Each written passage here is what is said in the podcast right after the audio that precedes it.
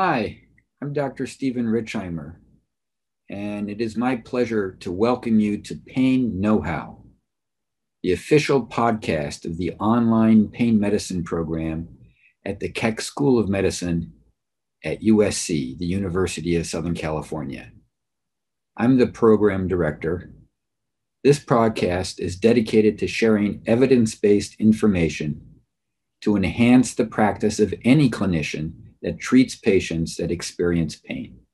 All our speakers are experts in their fields, and they will provide listeners with the most up to date information.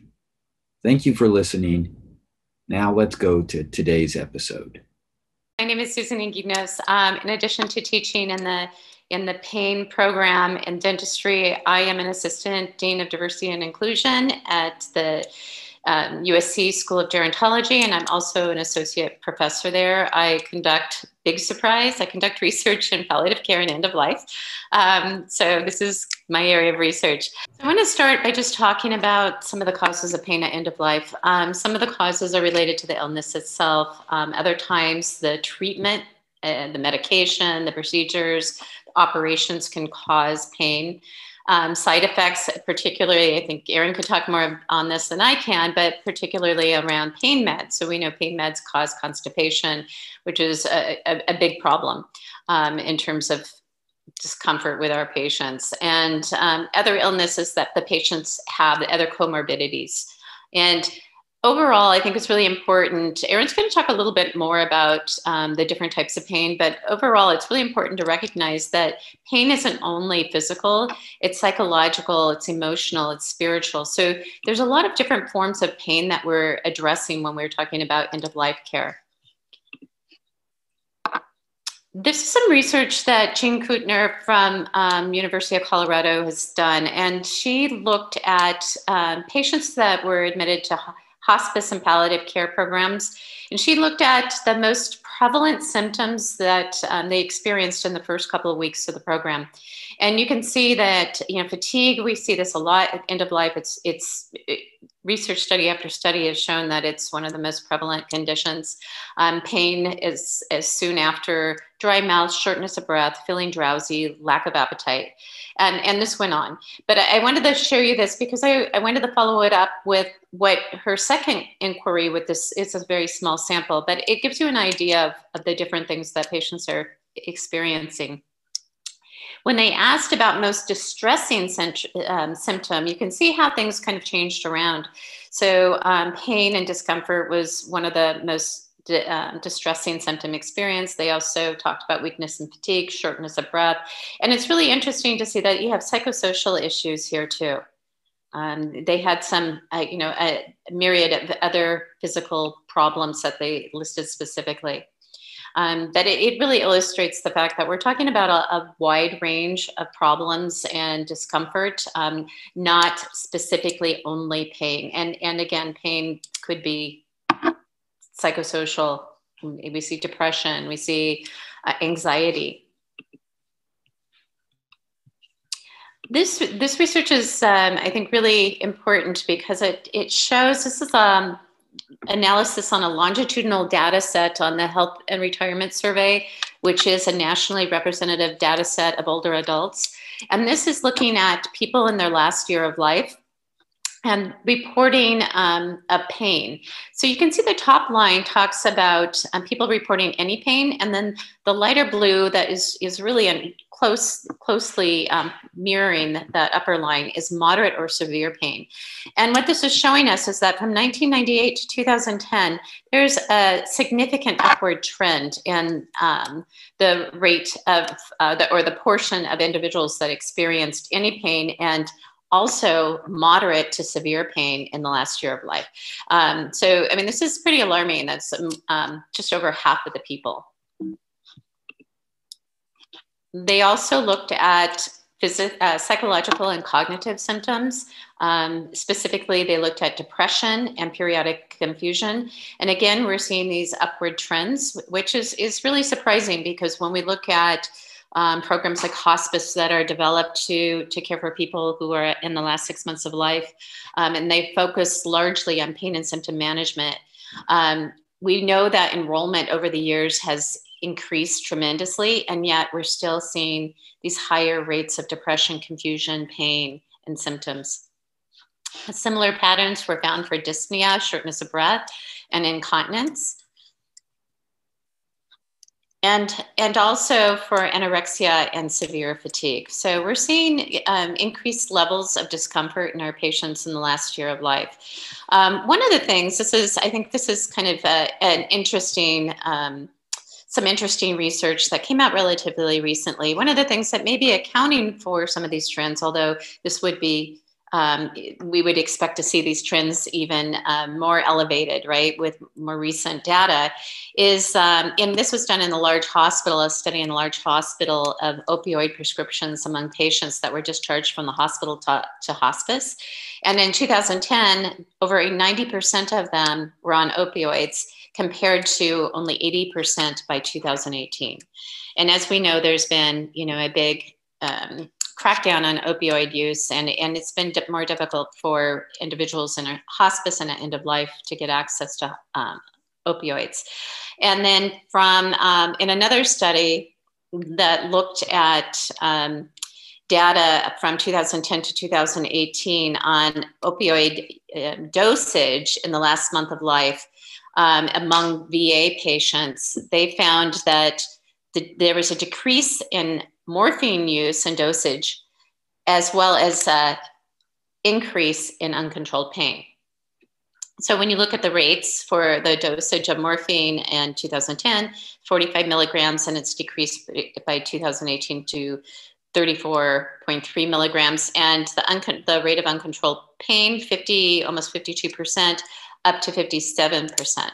Um, similarly, for non-cancer patients, so you see the, the decrease in, in morphine and the increase in pain. So this is, you know, it's suggesting that there's a correlation here and that, and those trends that, that I just presented um, are most likely expected to increase. So I'm sure many of you know what hospice is, but I just want to talk a little bit about it, make sure we're all on the same page. So, as I mentioned earlier, hospice is a benefit for people in their last six months of life. Um, when people enroll in hospice, they they agree to forego curative care, which really means that their source of care is going to be the hospice program rather than going to the emergency room in the hospital. Um, so, uh, the focus of of all of the care they receive is around pain and symptom management, psychosocial support, spiritual support, in lieu of aggressive care or curative care. So no longer are they receiving care that is aimed at curing their condition, but rather providing palliative care, palliation for those conditions. So, you know, that focus on pain and symptom management. So hospice is, you know, as I mentioned, hospice is um, really for people in the last six months of life. Um, and then before then, most of our care in our healthcare system is, is really focused on preventive care, curative care, life prolonging therapy. And then just at the very end, um, do patients receive care um, such as pain and symptom relief, psychosocial support? And that's not really as um, well accessed in our healthcare system um, in terms of concurrent care, re- receiving that type of care alongside with aggressive care, unless people are at the very end of life. And this has traditionally been the focus. Um, but one of the things that's really concerning is that although this is a benefit that was developed for people in the last um, six months of life, um, from this graph, you can see that nearly 30% are dying in the first week. So people are coming into hospice pretty late in their health condition. And um, I think in looking at the bigger picture, when you look at the last 30 days of life, you can see, I mean, the 30, surviving 30 days, you can see that 53% die within the first 30 days. So it's it's more than half the patients who come to hospice um, are don't make it past the first 30 days. So when we go back up to our our, our table here, this is really, we're talking about days rather than months in terms of access to this care, which is why palliative care is so important. Um, so, palliative care was originally introduced as a way of integrating more of the pain and symptom management earlier in the disease trajectory before they get to hospice, before those last, you know, ideally six months, but in reality, you know, anywhere from a week to to 30 days. Um, and then um, as the patient's pain and symptoms and disease progress, they receive more and more palliative care until they're ready to transition to hospice. Hopefully, when they meet hospice eligibility criteria, they can transition to hospice. Um, in recent years, um, there's been a, a, a, new model that's been proposed where palliative care is more integrated within all aspects of, of healthcare. So we have a disease management, but then in between, people may get a condition. It may not be terminal, but they can have access to palliative care. And then if it's cured, they kind of go back to the other side. Um, so palliative care, ideally, and I say ideally because we're just not quite there yet. Um, we're it's still, um, I would say palliative. I don't know if you would agree, Aaron, but I would say palliative care is still um, relatively in its infancy. Um, we don't have stable funding, which means it's always hard to get stable care. Um, so this is a proposed model that palliative care could really be for people who are dealing with any serious illness, regardless of life expectancy. The core components of palliative care really mirror a hospice teams. Um, we have interdisciplinary teams that include a physician, a nurse, social worker, a chaplain, sometimes home health aides are involved. And they focus on, you know, that interdisciplinary nature of the individual. So the physical, the medical, the psychological, social, emotional, spiritual. So it's it's pretty much a whole person care approach, not just a disease focused. Um, palliative care, because they intervene earlier, generally, I should say generally, because programs, it depends on when patients come in. Ideally, they intervene being earlier and there's more time for patient and family education and training. Um, they can coordinate their plan of care. They focus on pain and symptom management and really comprehensive care that focuses on the whole person. And if the pa- patient has a desire and need for aggressive care, the patient can continue to do that. So, palliative care allows an individual to receive aggressive care as well as that pain and symptom management that component that you get in hospice. So, just looking at a side by side comparison between palliative care and hospice is um, physicians aren't required to give a six month prognosis for palliative care patients don't have to forego curative or aggressive care. And, um, and then the palliative care physician coordinates care with other care providers that the patient is working with. So they would work with um, the oncologist, or they may work with the primary care physician or the cardiologist to be, make sure that everyone's on the same page and the, the care is coordinated. There's um, several different approaches to palliative care. Um, Aaron works in um, hospital-based palliative care program where he has a consult consultancy service. Um, uh, most of my research has been in home-based palliative care where the, the care is provided in the home, very similar to hospice models. And there's out, actually outpatient clinics. So there's outpatient palliative care clinics that are could either be provided in conjunction with um, a specialty practice or individually as its own mm-hmm. practice. And I mean, it's just going to talk briefly about some of the evidence around the effectiveness. Um, and this is pain and symptoms. This is a, a, small study we did at inpatient, a, a Kaiser um, palliative, inpatient palliative care service. And it seems like the pain is really low, but this actually includes people without pain because pain is variable. So we wanted to include people even without pain, which makes the, the, average look lower. But you can see we had a significant decline even two hours after the consult. And I think um, what's really amazing to me about all these studies of pain for, that are done um, in the hospital, which similarly to this one, this is looking at pain in the uh, hospitalized patients. You can see the dramatic decline. It's is that these patients are already in the hospital and ideally they're already receiving um, some type of pain control. So it, it, it clearly illustrates the specialty of palliative care, that palliative care um, physicians have specialty training and, and knowledge in terms of how best to alleviate pain and symptoms. And this is looking, this data is looking at secretions and dyspnea. And you can see again, we have um, a pretty sharp decrease. And similarly, there's been um, some studies, I'm just highlighting some of the, the more robust studies. There's a lot of studies out there. Um, these are from some of the randomized control trials that have been conducted and um, looking, this, these are outcomes looking at psychological distress.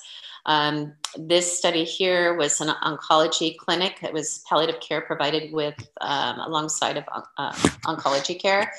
And they found this instrument is the HADS depression, and this is HADS anxiety, and the PHQ-9 is another depression uh, scale. I'm not sure why they used two depression scales, but the good part is they had consistent finding that people that were randomized to standard care here, they their um, level of depression was significantly higher than those who received standard care plus palliative care. Anxiety, similarly, not quite as much of a decline, but it had a significant decline. And then, of course, the, the other um, depression measure. And looking here at this other study of homebound patients, you can see this is, I mean, pretty much um, significant declines for all the, the variables they studied, which included depression, anxiety, as well as pain, tiredness, and appetite loss. And um, I, the business case for um, palliative care is that it reduces medical service use. So it's it's a really interesting thing. You provide really good care and symptom management, and guess what? Patients don't go to the hospital because they don't need to, right? They don't. Um, they don't need to come back because they have a good care plan in place. So they're getting really good pain and symptom management. So um, this data comes from the first randomized controlled trial of an inpatient palliative care program. They found that among those that were discharged and came back, there for those who received the palliative care consult, which you can't this is this is usual care here. This is the palliative care, the green. Those that receive the palliative care consult are significantly less likely to be readmitted to the ICU. Um, and this is some data that from our home-based palliative care trial that we conducted and um, or published on in 2007 um, that shows that for our palliative care group, um, which is in the yellow, our palliative care group were they were about um, about one fifth were emergent, admitted to the emergency room versus one third of those receiving usual care, and about one third were hospitalized as compared to um, almost double of um, those receiving usual care. And, and I think the thing that's really interesting about this is that with palliative care, especially with our home, our home-based palliative care program, nobody was advised that they um, didn't, didn't go to the emergency room or the hospital. And this, it was just because they were receiving, were receiving a lot of care and early intervention at home. Um, one of the interesting things that came out of the, the study by Jennifer Temel and her colleagues uh, in um, the care received in oncology clinic, having palliative care, early palliative care in oncology clinic, showed that patients actually survived longer and this was a surprising outcome. And I and I have to say, this is our data did not show that in our home-based palliative care program. Ours was not uh, not significant in terms of survival, but we had a strong trend where our palliative care program patients died sooner, and which was really thought to be um, the standard that patients were really selecting quality of life over quantity. But an interesting finding is that people made different um, decisions in terms of interventions and less aggressive care, which most likely had an impact on their survival. So it, um, I don't know. I, I would, I would be hesitant to say that this could be replicated across conditions, um, but certainly there may be other cancers that we could see that same outcome with. We hope you have enjoyed this episode of Pain Know How. If you want more information about our online programs, please visit our website at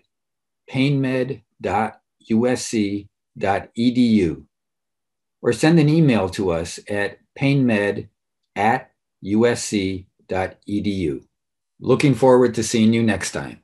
Thank you.